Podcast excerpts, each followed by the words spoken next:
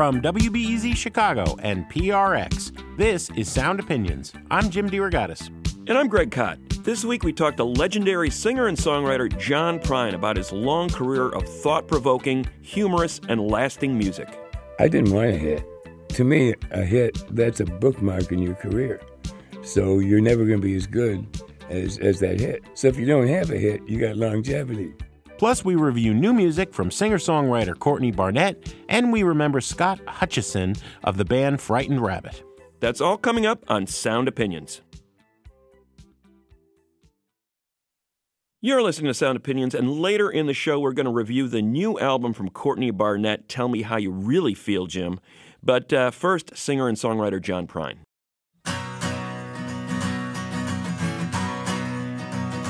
I ain't got nobody hanging around my doorstep. Ain't got no loose change, just a hanging around my jeans. If you see somebody, would you send them over my way? I could use some help here with a can of pork and beans. That's a little bit of the song Knocking on Your Screen Door by singer songwriter John Prine off his latest album, The Tree of Forgiveness. John Prine has been making music since the late 60s. Uh, you know, the, the famous story about John Prine is he started out delivering the mail in Maywood, Illinois. yeah. And on his route, he was writing these songs, including some stone cold classics like Sam Stone and Hello in there. This guy wrote a bunch of tunes, finally uh, debuted them at a club in Chicago, was reviewed by none other than Roger Ebert, the famed film critic. My friend and colleague. Caught a show. It was one of the first big reviews that Prine got. His career took off from there. Greg, uh, you know, the list of people who look up to John Prine Johnny Cash, Yeah. Bonnie Raitt, Kris Kristofferson, Paul Westerberg, Dwight Yoakam. Oh, yeah, and that guy Bob Dylan. you know, those are some of the many admirers. I think that there are artists who are songwriters, songwriters. And, uh, you know, after Townes Van Zandt, number two on that list is John Prine. He's worked in the major label system. He started his own indie label at the height of the indie 80s, 1984, Oh Boy Records. Um, you know, John had a really tough battle with cancer in 1998 on the right side of his neck. It left his voice uh, deeper, more gravelly. You'll hear that when we're talking to him. But he's bounced back. He's continuing to make music. He's better than ever, arguably. Welcome to the show, John. Thanks, good to be here. So, John, let's start at the beginning of your career. You know, I mean, you're working as this postal carrier in your 20s, and, and during this time, you're writing these amazing multi layered songs. How did that work? Not to put down the job of a mailman, but once you know that route, there's nothing you're like in a library with no books. All day long, you, you got you got all this time on your hands to think about stuff. It was a perfect. Uh, I, I need to be doing something else when I'm writing. Mm-hmm. I can't be thinking that I'm actually a writer and sitting there. Well, I'm going to write a song today. Only once did I deliver the mail to the wrong street. Every house on the wrong street. That I- must have been a day that gave you a particularly good song. and I had to go back at eight o'clock at night and knock on every door and get the Oh. mail back. It was very embarrassing for a mailman. Yeah. When I woke up this morning, things were looking bad. Seemed like total silence was the only friend I had. A bowl of oatmeal tried to stare me down, and won. And it was 12 o'clock before I realized I was having no fun. I'm curious too, John, because you got up on stage at the Fifth Peg in the Old Town neighborhood, and when the folk scene was starting to explode, and you played like three songs, I guess, and they blew everybody away. You're writing these masterpieces, like almost like your first public performance, and you're doing songs like "Hello" in there, right? And Sam Right. Stone was in there. Uh, how many songs did you have to write in your head before you got to a place where you're writing songs of that quality, or was it just pouring out not, of ma- not many. I Yeah. mean, yeah. I started writing when I was 14, and then it was totally a hobby. But I found some of those songs when I did my second album, Diamond in the Rough. And I cut two of the songs I wrote when I was 14 years old. I found a tape of me singing The Frying Pan, Sour Grapes, and Twist and Shout. And I knew that I didn't write Twist and Shout. so I cut the other two. And they were the same as the kind of stuff that I was writing at 24. Wow. I don't care if the sun don't shine. But better our people will wonder. No man, if it ever quits raining. Except the kids are afraid of the thunder, say sour grapes. You can laugh and stare, say sour grapes. I don't care. After the army is when I started uh, writing again. I, I kind of dropped it. It was just a hobby. And I started writing when I got home from the Army early 68. So 68 and 69 were just about the whole first record. You can't talk about the Chicago folk scene in the 60s and 70s without mentioning Steve Goodman, who was a great songwriter and performer, uh, you know, City of New Orleans, and also that Cubs song that people around here seem to like. He was a close friend of yours for many years until he died in 84. What did you think of Steve Goodman when you first met him, John? I, he'd already had City New Orleans. I'd heard it on the Midnight Special. Uh, he had, they played a cassette of Steve. He didn't have a record deal. Riding on the city of New Orleans, Illinois Central Monday morning rail. There are 15 cars and 15 restless riders, three conductors and 25 sacks of mail. And I had pictured Steve. I didn't meet him yet. I thought he was about six foot two, real skinny guy with a kind of like a Maynard Krebs sort of guy, right? Uh-huh. That's why I pictured him. So when I first meet him, this guy is five foot nothing. He walks up, starts poking me in the chest, going, "Hey, I'm Steve Goodman. How are you? You know, you're, Yeah, yeah, yeah. you're so you're John Prine, you know." And uh, it was immediate. We became buddies right away.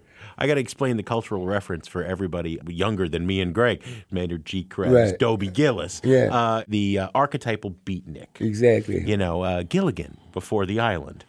You know, my perception, I wasn't here, John. You know, my perception of the folk years in Chicago is uh, in Chicago, there's no BS, right? You can't be fronting, you can't be thinking you're Maynard Krebs or Jack Kerouac, right? Yeah. What, it had to be uh, a little tougher in Chicago to begin as a folk singer songwriter. It, it was, but um, mainly b- because of my songs, I was pretty much welcomed like right away. Mm-hmm. You know, especially by the old guard, like uh, Bob Gibson, Jo Mapes, and uh, people like that. All came down to the Fifth Peg to see me, and the word got around really quick. We had an apartment in the city. Me and Loretta like living there. Well, it'd been years since the kids had grown a life of their own. Left us alone. You got, you know, a lot of uh, notice early on. Roger Ebert famously wrote up your your show, and Kris Kristofferson was in the audience, blown away. You know, it was there was an immediate sort of you know hubbub around around John Prine and this great new folk singer. What sort of pointed you in the direction of you know that acoustic guitar and writing those folk songs versus you know just doing a rock and roll band in, in, in Chicago in those in the late sixties? Well, um, my oldest brother, Dave Prine, who still lives out in Maywood, Dave taught me how to play when I was 14. He was into old timey music like New Lost City Ramblers. I'm going where there's no depression to the lovely land that's free from care. I'll leave this world of toil and trouble. My home's in heaven, I'm going there. And uh, Dave taught me rhythm guitar so he could practice his fiddle.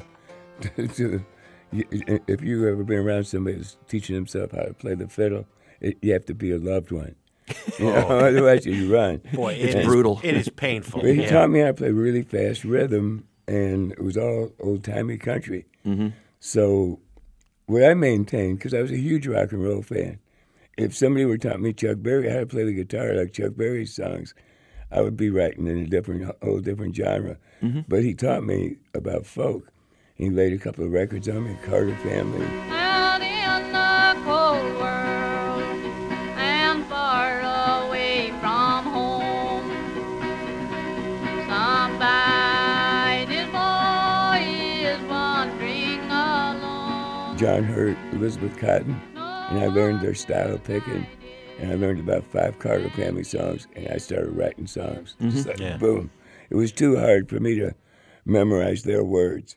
So I wrote my own words to other tunes, and then started writing my own tunes.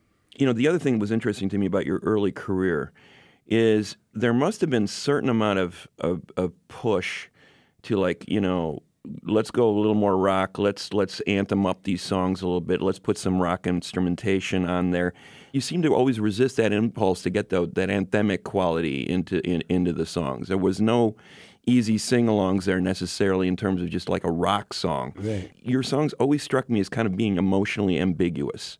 Like you didn't tell the listener how to feel, and you certainly couldn't write a chorus that was going to be shouted up in an arena, like you know. Yeah, well, I didn't want to tell the record companies this at the time, but now that I look back, I got a pretty good view of what I did now and why I did it. And I didn't want a hit.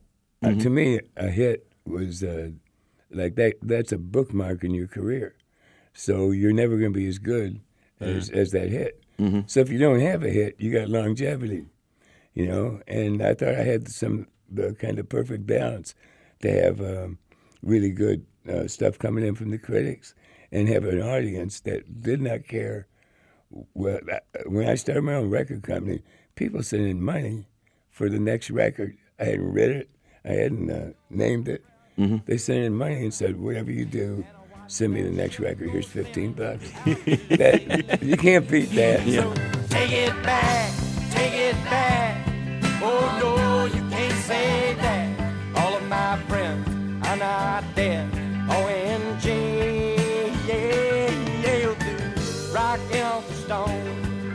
The black wind still moans. Sweet revenge, sweet revenge without fail.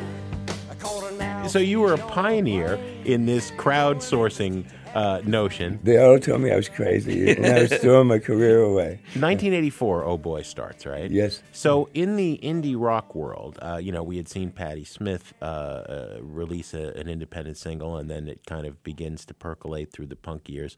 Um, but but what made you think it was a good idea to become uh, a, a record company owner, investor? Uh, you know, in '84.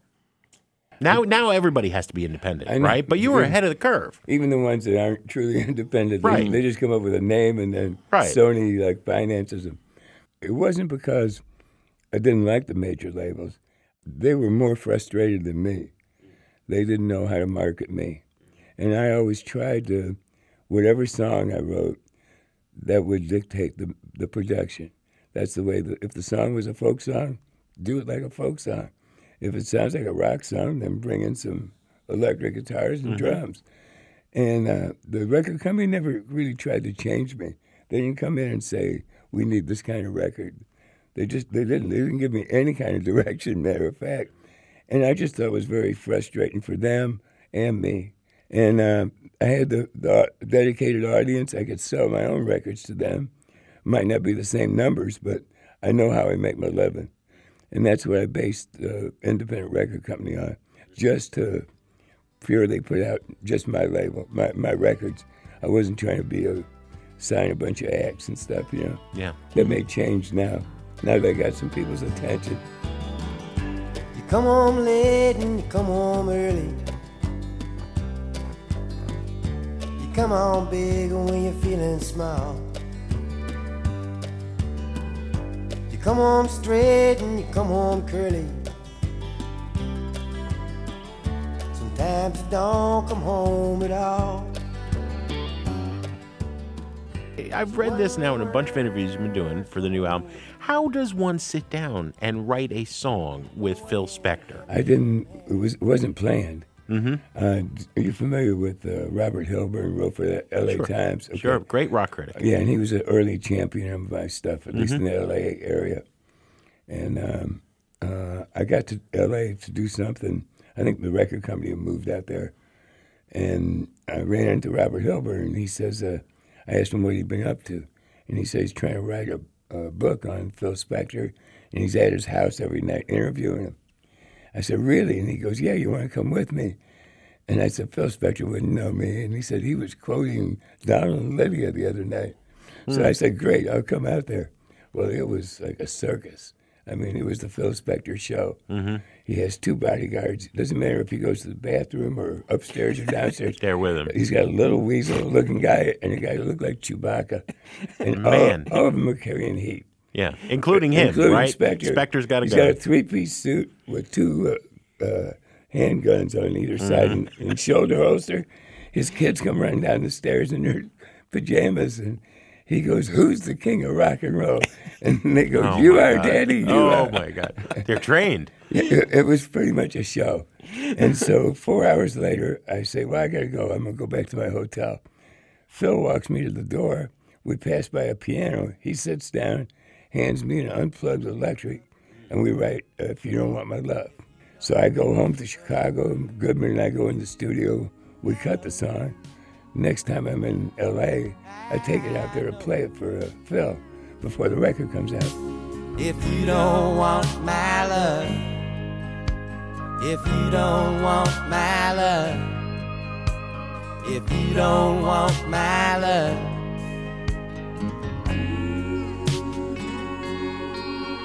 Anymore. Same deal. He had just finished the Leonard Cohen record and it hadn't come out yet. He took me in the snooker room, put Leonard Cohen on 11, and the, ball, the, the snooker balls were vibrating on the table. And that night when I leave, we, we pass by the piano, sit down, 30 minutes we write. God only knows, but I had to uh, add some stuff. I had to write another verse and a bridge for it.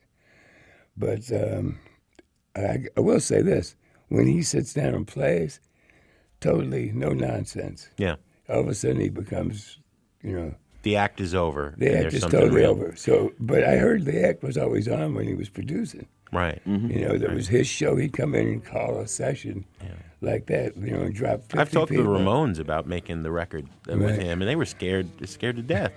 uh, you, you sent him the record, the recording of God Only Knows, uh, in prison. Yeah, we haven't, uh, at least through his people, Mm-hmm. you know, so I haven't heard back, but uh, I bet if they send him the charts, I bet he's happy to have a record out there.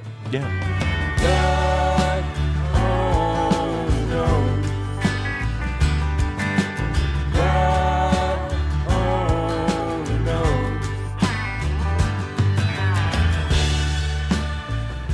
So you're hanging out with Sam Phillips, you're hanging out with Phil Spector, you're writing a song about do I continue this for another 30 years or whatever, which obviously you decided to do that. But what was the what was the decision making in your own mind? You obviously forged ahead and turned this into, you know, a remarkable career at that point. To me, the way it looks in retrospect, I try, I did just about everything to wreck it. You know, hmm. I mean, but I kept on writing, I kept on going out and singing, and luckily my audience just followed whatever I went through. They they came with me, whether they liked it or not. I mean, I had a lot of people didn't like the rockabilly thing, the pink Cadillac. I said I couldn't have gone on further if I didn't stay true to what I wanted to do at the time. Mm-hmm. You know, and so I'm glad I did uh, what I did at the time instead of otherwise it would have been nothing. I would have just gone to heck with it. I've been a bad boy. I've been a long gone. I've been out there. I never phoned home. I never gave you not one a little clue where I'd been. I've been a bad boy again. When we come back, more with our guest John Prine. We'll talk about the origin of some of his greatest songs, and he'll tell the story of how he turned down Sony Music to start his own independent label. That's in a minute on Sound Opinions from WBEZ Chicago and PRX. I wish you love and happiness. I guess I wish you all the best. I wish you don't do like I do. And never fall in love with someone like you. Welcome back to Sound Opinions. I'm Greg Kot. He's Jim DeRogatis. And this week, our guest is legendary singer songwriter John Prine. I mean, through the 70s, Prine was putting out a great album almost every year. Uh, and then things cooled down a little bit in, in the 80s. Uh, he, you know, he had a lot of life changes that came about in the 80s and 90s. He married his wife, Fiona. They've been married now for over 20 years. He became a dad. He battled cancer. Uh, throughout all this time, he was still putting out records at a less prolific pace. But when he did put them out, they always seemed to be uh, one of those hey, John Prine's not only still around, he's still got it. And I think one of the classics from that period, from 1991 specifically, was The Missing Years, which was produced by the late Howie Epstein of Tom Petty and the Heartbreakers. So I asked him about that album. What happened was when I went to do the Missing Years, after two albums on Old Boy, Sony approached us with about with a really fat deal, like a lot of money, you know. And uh, I hadn't been with a major label since '79, and at the time, this was the late '80s. So I tossed it around, you know, maybe we should, maybe we shouldn't. What are we gonna do, you know, with Old Boy?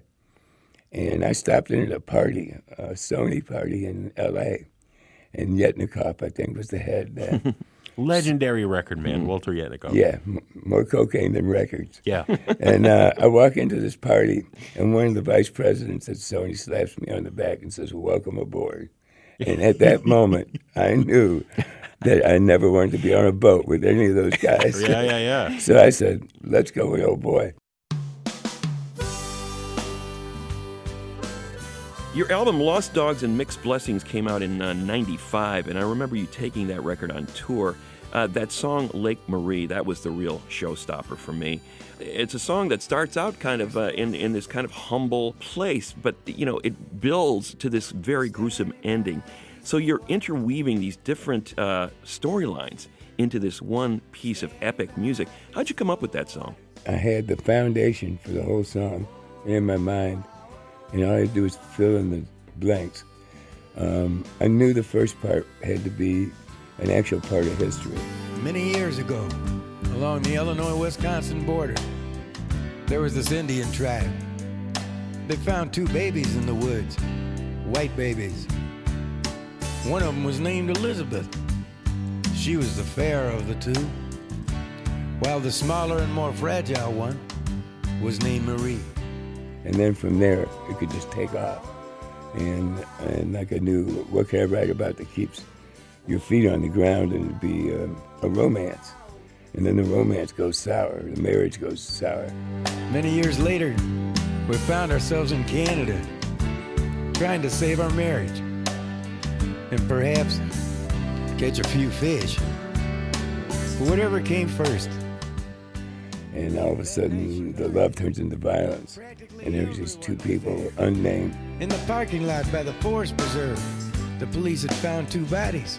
Nay, naked bodies. Their faces have been horribly disfigured by some sharp object. I saw it on the news, the TV news, in a black and white video. It was around the time in Chicago when there was all these terrible murders that going on out in the suburbs. You know, real grisly stuff that it went from mob deaths to people in the suburbs getting like their daughters missing.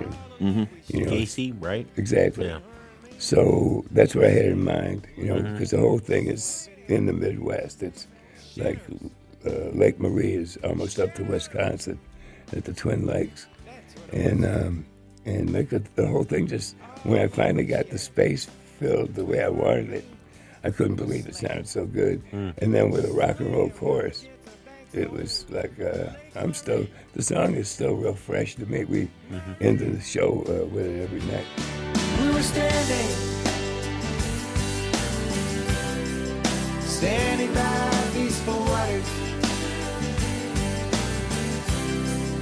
standing by peaceful waters.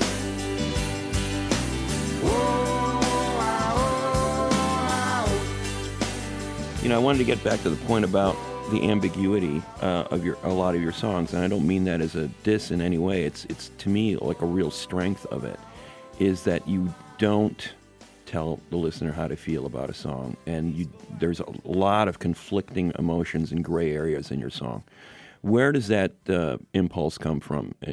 Because it's a gift. You can't. Not everybody can pull that off. It's usually black and white. I'm in love. She broke my heart. Yeah. I'm really mad, or I'm really sad. You know. And I you know, you've never written a song like, or not too many songs like that. I know, but both Steve Goodman and myself always really uh, respected our, our audiences, and to the point of, I think that they, I never tell them they might want to know from me what the song's about, but it's just what it's about from my point of view. Uh, I never discount what the song means to them, and boy, some of the stories I get, you know, really, I mean, entire families. The fam- uh, I got a, a letter the other day about this guy's uh, mother and father divorced a long time ago, and the only time they talk on the phone is when I put out a new record. they, they speak in my lyrics. Yeah, I saw, I saw you mentioned uh, something about families too in an interview with Pitchfork. Um, the notion that mom passes your music along to her daughter and, Right. and father to son and and a good buddy of mine who's also a music writer and a union activist said you know th- this is the story of my life you know grandfather turned his mother onto her uh, Yeah. onto you and then I mean, that's like kind of magical I feel like it's a, a real honest way for your music to get around, as Mm-hmm. opposed to having a radio hit. You know, it's uh, almost like campfire songs, and they get passed down.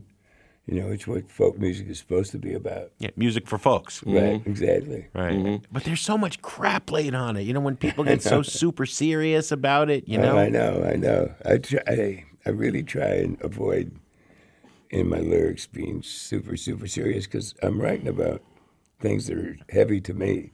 Yeah. I don't. I wouldn't ever say they're heavy to somebody else. That's for them to decide. Well, when I was asking earlier about the tough days of of uh, playing in the folk scene in Chicago, I, I think your your strength is is you're a funny guy. You have a sense of humor, and there's many varieties. Sometimes you're wry, and sometimes you're just sometimes you're just you know knee slapping funny. Sometimes you're sarcastic. But your flag decal won't get you into heaven anymore. They're already overcrowded from your dirty little war. Now Jesus don't like killing, no matter what the reasons for. And your flag decal won't get you into heaven anymore. Right? That saved my life sometimes. Right, in, right. in tough places in the army and when I was growing up out in Maywood and Melrose Park. You know, if you can make a guy laugh before he punches you, it's hard to, for him to make a fist. You know? Well, and there's the Chicago attitude, right? And it's it's similar to where I grew up in Jersey. You know, the worst Right. thing you can say about somebody is he thinks who he is. right, Right? You, exactly. you can't put on airs in Chicago. Yeah. Yeah. You know, that's funny you should say that because I was talking to you a few weeks ago and you were telling me about how you, you know, you wrote a song with Dan Auerbach and Right. I had to John Prine it up. And you know, I, I said, there's no song that can't be improved without a, a pork chop reference to it in it, you know. Uh, Put a pork chop in it. If I came home, or would you let me in? Fry me some pork chops and forgive my sin. and, and it's like, Dan must have been a little bit taken aback because it was. a somewhat serious song, and you kind of put these twists into it, you know. Well, we, we wrote uh, this be Pat McLaughlin, uh, who I'm sure you guys are familiar with, Mm-hmm. and uh, Dan Auerbach, and our good friend David Fergie Ferguson. He's the one that got us all together. Usually, I don't co-write with a group of people, like four people, mm-hmm. but we're all buddies. So I thought we were writing for Dan's forthcoming solo records mm-hmm. because I knew he was taking a break from the Black Keys.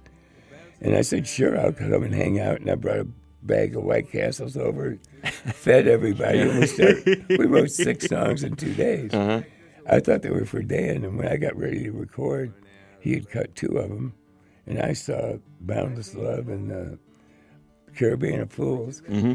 And I sang them, and they sounded like me, except I had to take one verse of Boundless Love and John Prine it up about my heart being like a washing machine and will she fix me pork chops and forgive my sins? And That washing machine line is one of the best on the new album, which has a, a million of them. I think so too. It's a real John Prine line. It- it- so so so uh, I'm going to just screw it up. Give it to us, John. It's the It's sometimes my old heart is like a washing machine, It bounces around till my soul comes clean. And when it's clean and hung out to dry, I'm gonna make you laugh until you cry. Sometimes my old heart is like a washing machine. It bounces around till my soul comes clean. And when I'm clean and hung out to dry, I'm gonna make you laugh until you cry. That's beautiful. That's beautiful. And this is the guy that also wrote. I mean, you do write uh, serious songs. I mean, they're heartbreakingly beautiful uh, about people that aren't marginalized and didn't get any attention. The angel from Montgomery, the the, the housewife. I am an old woman named after my mother. My old man is another child that's grown old. You know, hello in there, the old couple. You know, nobody was writing about old people back then. I mean, the counterculture wasn't interested in seventy-year-old people. You know, and and uh, you know, I think about uh, Sam Stone, that devastating line. You know, there's a hole in Daddy's arm where all the money goes. Jesus died for nothing, I suppose. Man, when that lands, you still hear that song, and you just can't. You're just, you're you're just a puddle. There's a hole in daddy's arm where all the money goes. Jesus Christ died for nothing, I suppose. you know, you being a Christian man, you know, and probably re- growing up around the whole idea of Jesus and you know God and a man of faith, whatever your family, um, that that's that's a that's a hard line to write, a hard line to sing. Uh, you know, where did that come from in, in in your in your young years writing these songs? Well, I was writing about the way GIs were treated when they came back from Vietnam, which some I saw a thing on the evening news where some guys came back from Vietnam and into San Francisco, and there was a group of protesters and they were spitting on the soldiers, and I thought, oh, th- this is not right. You know, this, this there's something wrong with this picture. These guys, they were just going to, like, fight for their country like their fathers did in World War II. And uh, they might not have liked it, but that's what they were doing. And to blame them for the war instead of these goofs in Washington, D.C., and the generals. So it got me ticked off, and that's how I started. I wanted to write about the soldier, but an anti war song. Sam Stone's welcome home didn't last too long. He went to work when he'd spent his last dime. Sammy took to stealing when he got that empty feeling for a hundred dollar habit without overtime. and I wanted to come up with a line that showed how the hopelessness of uh, heroin and and the hopelessness of uh, the war. Mm-hmm. And I thought, what is the most hopeless thing I could think of? And it was Jesus Christ died for nothing, I suppose. Mm-hmm. Wow, so that got me in trouble in more than one place. Yeah. Over at the Fifth Peg, when I first sang that song, uh, I remember three big burly guys got up in a big huff and walked out, and a woman was sobbing in the corner, and some other people laughing because it was like a nervous reaction to it. You know. I'm going down to the Greyhound station, gonna buy a ticket to ride. I'm find that lady with two or three kids and sit down by her side. There's a great John Prine book that came out last year, kind of a scrapbook in some ways of lyrics and pictures and uh, you know, first like the fifth page, John. Like most guys are like plastering up all their great reviews, and the fifth page has got something. This review back from '71 where this Washington D.C. critic, I believe, called, the headline is "Entertaining as a Dog Bite," referring to uh, a very condescending review of a John Prine show. Back when everybody else, Kris Kristofferson and Roger Ebert, were singing your praises, so not everybody loved your stuff. Uh, and and where where's that review uh, now? In, in It's hanging in a frame in my most used bathroom in my house, and uh, I always I see it all the time. Entertaining as a dog bite. I thought there was a lot of humor in that particular review. He was actually mad. The reviewer was angry because uh, a girl in a cabaret singing like, you know, older songs wasn't getting anybody, and he really liked the girl's voice. And here, me and Goodman were turning people away. They were taking people that we was the cellar door was where we were playing in D.C. They were taking the people we turned away as extras in the uh, movie. Um, uh, the one about the girl's head twisting around. Oh, Exorcist. Exorcist. Yes. Okay. Ah. The, the, the people that we turned away became extras in the In The Exorcist. Exorcist. And uh, and this guy was said I scratched my head and burped and had a six pack of beer on a stool and just and he says every time I did anything, the audience would like go ooh, and he hated that.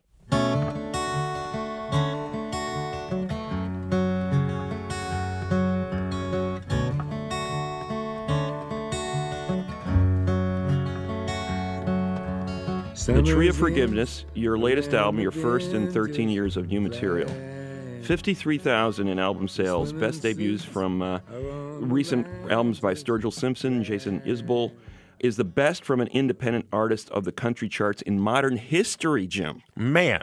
That's a remarkable stuff, man. You were never an artist who was sort of pointed to the charts. I don't think you ever started your career looking at hits or any anything. No, but at 71 to get to get this high on the charts, it, I was thinking about kind of packing it in, you know, just to go and travel, enjoy myself.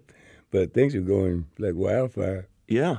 Well, your wife forced you to write this album, it sounds like, and uh, now you're probably pretty glad you did, huh? My wife and my son. Yeah. My son's running the label now. Um, Al Bunetta passed real suddenly about three years ago. And um, Al was me and Goodman's a longtime manager and business partner. And so my son took over running the label, and my wife took over management. And they forced me into the studio. Uh, they, they put me in a hotel suite in Nashville with Right. 10 boxes of unfinished lyrics, four guitars, and a ukulele. And I came out with 10 songs a week later. well, you know, I mean, the, the critical cliche as people review The Tree of Forgiveness, which, as Greg said, is one of your best selling, you know, is on top of the charts. What a thing to say. And it's getting uh, universally good reviews. But everybody keeps pointing out mortality's on his mind, mortality's on his mind. You know, it ends with a song, When I Get to Heaven. And then I'm gonna get a cocktail, vodka and ginger ale. Yeah, I'm gonna smoke a cigarette that's nine miles long. I'm gonna kiss that pretty girl on the tilt-a-whirl. Cause this old man is going to town. You know, but but you're you're you're talking about mortality in a typically John Prine way. You know, when you get to heaven, you want to smoke a cigarette nine miles long. Because I can't smoke anymore. Right. Yeah. Right. You know, you say, and you're going to have ginger ale and vodka. I mean, if I got, uh, why would I want to go to heaven if I'm gonna stand by the river in a white robe and sing songs that Play a harp. that are no good? you Right, know? right, right, right. now you can do all that stuff and not worry about self destruction. Yeah. Yeah. Uh, but people keep saying that, especially because it was the first album in 13 years. Uh, are you unduly, you know, now Leonard Cohen's last album, clearly he was ruminating very much Oh, on- definitely, on, yeah. that door, you know. But yeah, I, I don't, I don't see you obsessed with that. I, I had I wrote ten songs so I could look at my son and my wife and go, okay, now now I'll go in the studio. That that was just like that. Yeah. I was not ready to go in the studio. I wanted to wait until I had ten songs that I'd been working on and working on. Mm-hmm. You know, and then we I said, okay, I'm ready. Here's ten songs. As soon as I record them, my wife Fiona comes to me and she goes, she said, Jody and I were listening to this, and she said, "There's a theme here." I said, "It's not Sergeant Pepper's." I said, Concept album. I said, "It's ten songs." I said, "They're mm-hmm. they're totally unrelated to each other." She goes, "No, no, no, no, they're not." You know, she says, "There- "There is a thread going through here, and I'm the thread." I said, "Well, I can't help that," you know. Mm. Mm-hmm. But I didn't see particularly that I was overly thinking about, you know, being somewhere else or laying in a box somewhere.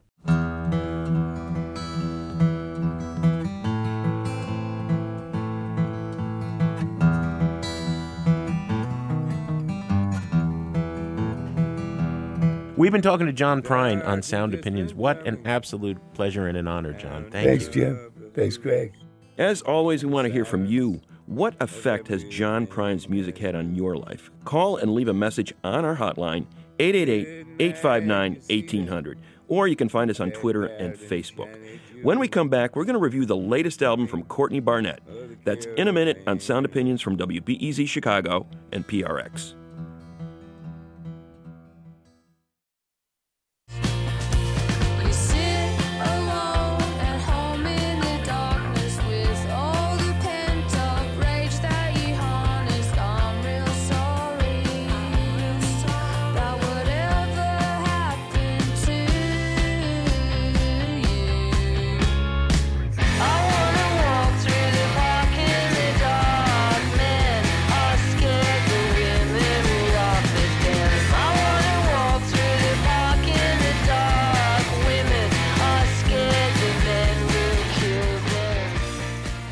Listening to Sound Opinions, and that is the song Nameless Faceless by Courtney Barnett from her second full album. Tell me how you really feel. I relate to that, Greg. People, for some reason, say that phrase mm. to me all the time. Courtney Barnett, I think it's no exaggeration to say, at least according to Sound Opinions, is one of the most important artists to emerge in the last decade. She began making music in 2012 in her native Melbourne, Australia. I've got a friend called Emily Ferris was her debut EP. Really set the world on fire with a song called Avant Gardener uh, that the British press and Pitchfork in the U.S. named one of the best songs of 2013. Her debut album, Sometimes I Sit and Think, and Sometimes I Just Sit came out in 2015. We had Courtney on the show at a, uh really special Goose Island Tap Room live event in August of 2016. Now comes album number two. She took a little break last year, uh, which for her meant uh, working with Kurt Vile, the American garage rocker, on a, on a really fun little duet album, a lot of sea lice. A lot of pressure, though. What is she going to give us on a second full album? She uh, uh, is answering that question now. We're going to play a track from it. We're going to dive in deep with our reviews. This is a song called City Looks Pretty from Courtney Barnett's Tell Me How You Really Feel on Sound Opinions.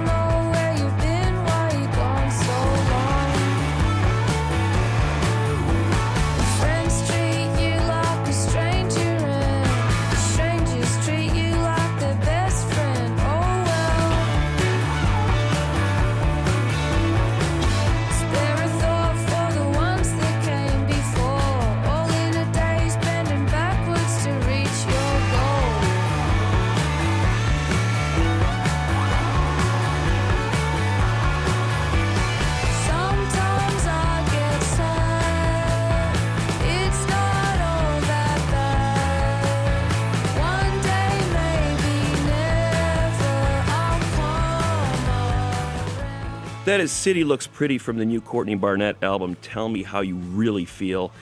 Um, you know, that song epitomizes to me what, what makes Courtney Barnett such a, uh, a wonderful artist. I mean, the hooks keep coming at you. Uh, and at the same time, it's a song that conveys uh, a, a lot of uh, tangled emotions. I mean, she is one of those artists that you know basically warned us on her debut album put me on a pedestal and i'll only disappoint you Yeah. i mean that is a classic kurt cobainism if i ever heard one you know Well, uh, what about Don't the song- make me a pop idol And the you know? song title here, Crippling Self Doubt and a General Lack of Self Confidence. Exactly. Yeah, she owns it. there's a little bit of humor there, but there's also a sense of you know I'm not I'm not into making these big bloated uh, statements. I'm never going to be the arena rocker you may want to turn me into. Even though she's got skills as a guitar player and she's obviously a gifted songwriter, she likes to write about everyday details, about the stuff that people overlook. You know, there's the little details in the song that just sort of grab you. Uh, you know, in that song, um, Nameless Faceless, that line about "I hold my keys between my fingers." Yeah. And she's talking, uh, you know, about a serious issue about about the physical danger that women place themselves in almost every day of their lives, and that kind of thing really, really boils it down uh, for you in just a few words. Um, The other thing that, that's key for me about this album from an emotional standpoint is a sense of empathy about it. Um, there's always a sense of, you know, things aren't going real well in the world right now. Things may not be going real well for you personally, but gather your friends around you have the friends around you that you trust and and and just enjoy them uh, you know that that last song on the album sunday roast i Yeah. love that Some kind of sweet relief. I hope you never leave. Yeah. let's just get together and forget about this really crappy week we've just had by just hanging out together. The other thing about Courtney Barnett, um, she's a great guitar player, but she's not a show off. No. So you may not say, "Oh my God, she's a you know the new Hendrix or something like that," even though. If you listen to the way those parts, those riffs are sculpted, those little fills, the way she uh, treats feedback on this record, there's a lot of craft in that guitar playing, a lot of emotion in it, but it's not really show offy. Um, she's a really, really good songwriter, but so modest that some people may overlook her. I think this is a great record. It- It's absolutely a great record. It's a, a buy it for you. It's an enthusiastic buy it for me. Um, you know, it, it's no coincidence, I think, that people compare her often to Kurt Cobain uh, because of the underrated guitar playing, both the melodic riffs and then the wonderful squalls of noise that sort of come out unexpectedly, and those stray poetic lines. Um, you know, she's more of a writer. She's finding small details in life. Cobain was sort of a cut and paste poet.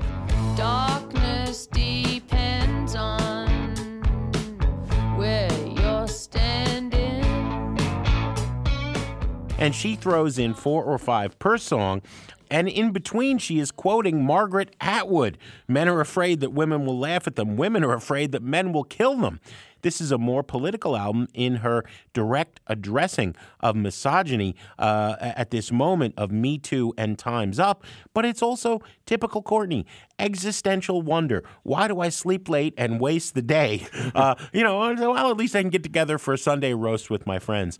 Um, you know, it's absolutely uh, the beginning of a brilliant career, these last two albums, Greg. I can't wait until she gives us more in the future.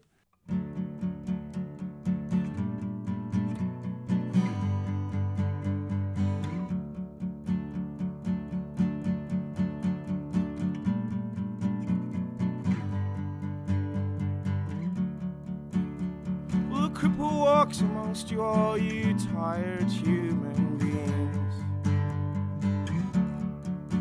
He's got all things a cripple has, not two working arms and legs. That is the modern leper from Frightened Rabbit. We're playing it in tribute to the man who wrote that song, Scott Hutchison, uh, who died tragically at the age of 36 uh, while on tour recently. With Scott Hutchison, his songs alluded to the fact that he was going through uh, difficulties in his life. Uh, the, songs were uh, fraught with uh, images of bad breakups, romantic travail, uh, you know, with an undertow of depression. Uh, Scott was suffering from depression all his life. And even though he didn't make a big deal about it, it was clearly an issue for him and for his bandmates, specifically his brother Grant. I go back to uh, the interview we did with Scott and Grant when they came to Sound Opinions shortly after their breakthrough album came out in 2008, The Midnight Organ Fight. That was the record that really put them on the map for a wider audience outside of their native Scotland. And, and that record was basically about a really bad breakup that Scott had just gone through. I remember we turned to Grant, his brother, who was sitting there in the studio with them. They were doing a stripped down acoustic kind of set, and we said, "What did you? What was going through your head when you were seeing these lyrics and these songs that your brother was writing?" And he said, "I was really worried about him." And he said there was a specific song on that record which essentially uh, talks about the way that Scott eventually died. You know, he threw himself into a river apparently, and we don't know the full details of it, but the the parallels are pretty uncanny and pretty tragic. Needs to be said that Scott Hutchison was a uh, an important songwriter for his era. The the idea that Scotland was a repository for this anthemic misery indie, as he called it. That's what he- They wrote anthemic songs. They were about heartbreak. They were about tragic outcomes to relationships. And everybody could sing along with them and, and somehow feel better. It was almost a cathartic experience. That's what Frightened uh, Rabbit gave to us in, in their very short but well respected career. I want to play a song in tribute to Scott Hutchison uh, from Frightened Rabbit that came from that Sound Opinions appearance that they made in 2009. It's called Poke. It's a stripped down acoustic song, and I think it gets to the heart of, of a lot of what Scott did as a songwriter. Here is Poke from Frightened Rabbit on Sound Opinions. Poke at my iris. Why can't I cry about this? Maybe there is something that you know that I don't. We adopt brand new language, communicate through pursed lips, and you try not to put on any sexy clothes or graces. I might never catch a mouse and present it in my mouth to make you feel you're with someone who deserves to be with you. But there's one thing we've got going, and it's the only thing worth knowing. It's got lots to do with magnets and the pull of the moon. Why won't our love keel over as it chokes on a bone? And we can mourn its passing and then bury it in snow. Or should we That is Poke by Frightened Rabbit, live on Sound Opinions, uh, in tribute to Scott Hutchison, dead at the age of 36. Greg, my lasting memory is yes, this was a man in pain, but uh, there was joy when he was making music with his brother. It Yeah. was, the word you said, cathartic. What do we have on the show next week? Next week, Jim, we're giving the drummer some. We're going to talk about the role of drummers in rock music. As always, Sound Opinions was produced by Brendan Banaszak, Alex Claiborne, and Ayana Contreras.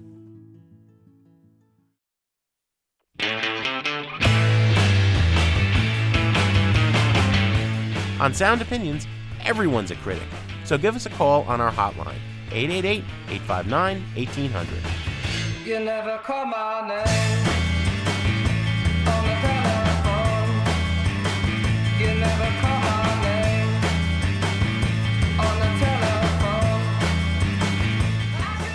messages. Hey, it's Mike calling from Chicago. Um, I just got done listening to the horses episode, and uh, I didn't think I was going to have anything to add to the conversation, but uh, I just entered my mind the Sonic Youth song "Bull in the Heather."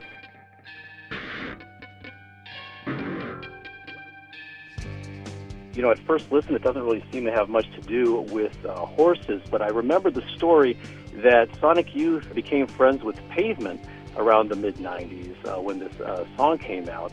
And um, Bob Nastanovich from uh, Pavement, is I guess, was a famous horse racing fan, and uh, apparently the uh, title name of the song is from a horse.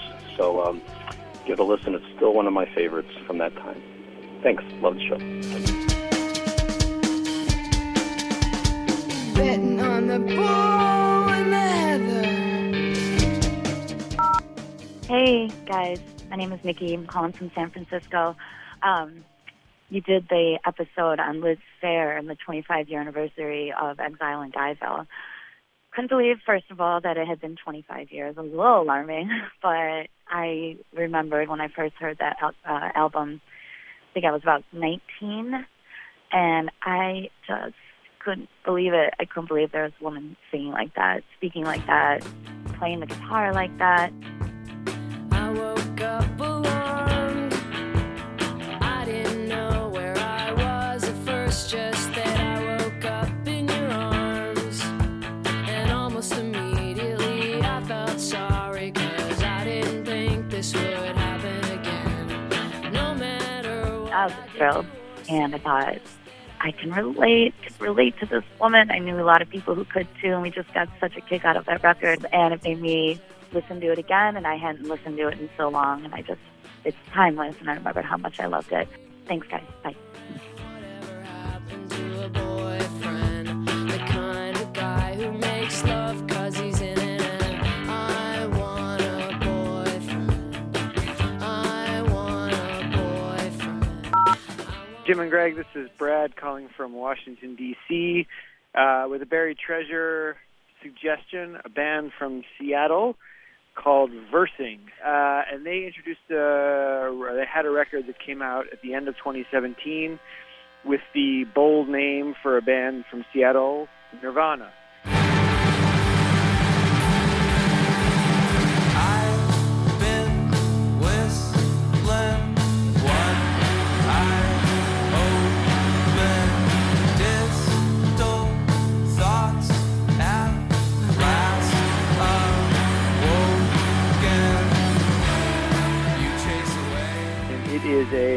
Fantastic album that really combines a whole range of the indie uh, rock, uh, grunge, and just any guitar-driven rock that's come out of the Northwest, from Modest Mouse to Car Seat Headrest to obviously the namesake Nirvana.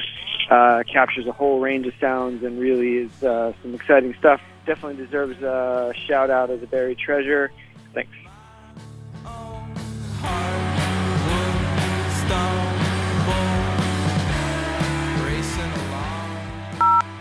Hey, this is Jeff in Atlanta, Georgia. I would like to nominate the album The Underside of Power by Algiers as my buried treasure. It, in my opinion, was one of the best albums released last year.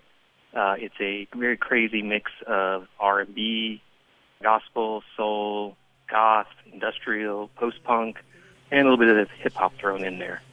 Uh, thanks for what you do. Cheers. I've been stranded, a bit to die on the side of the road.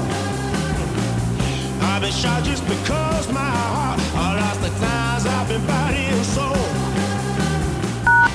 No more messages. To share your opinions on Sound Opinions, call 888 859 1800. We'll be back next week on Sound Opinions from WBEZ Chicago and distributed by PRX.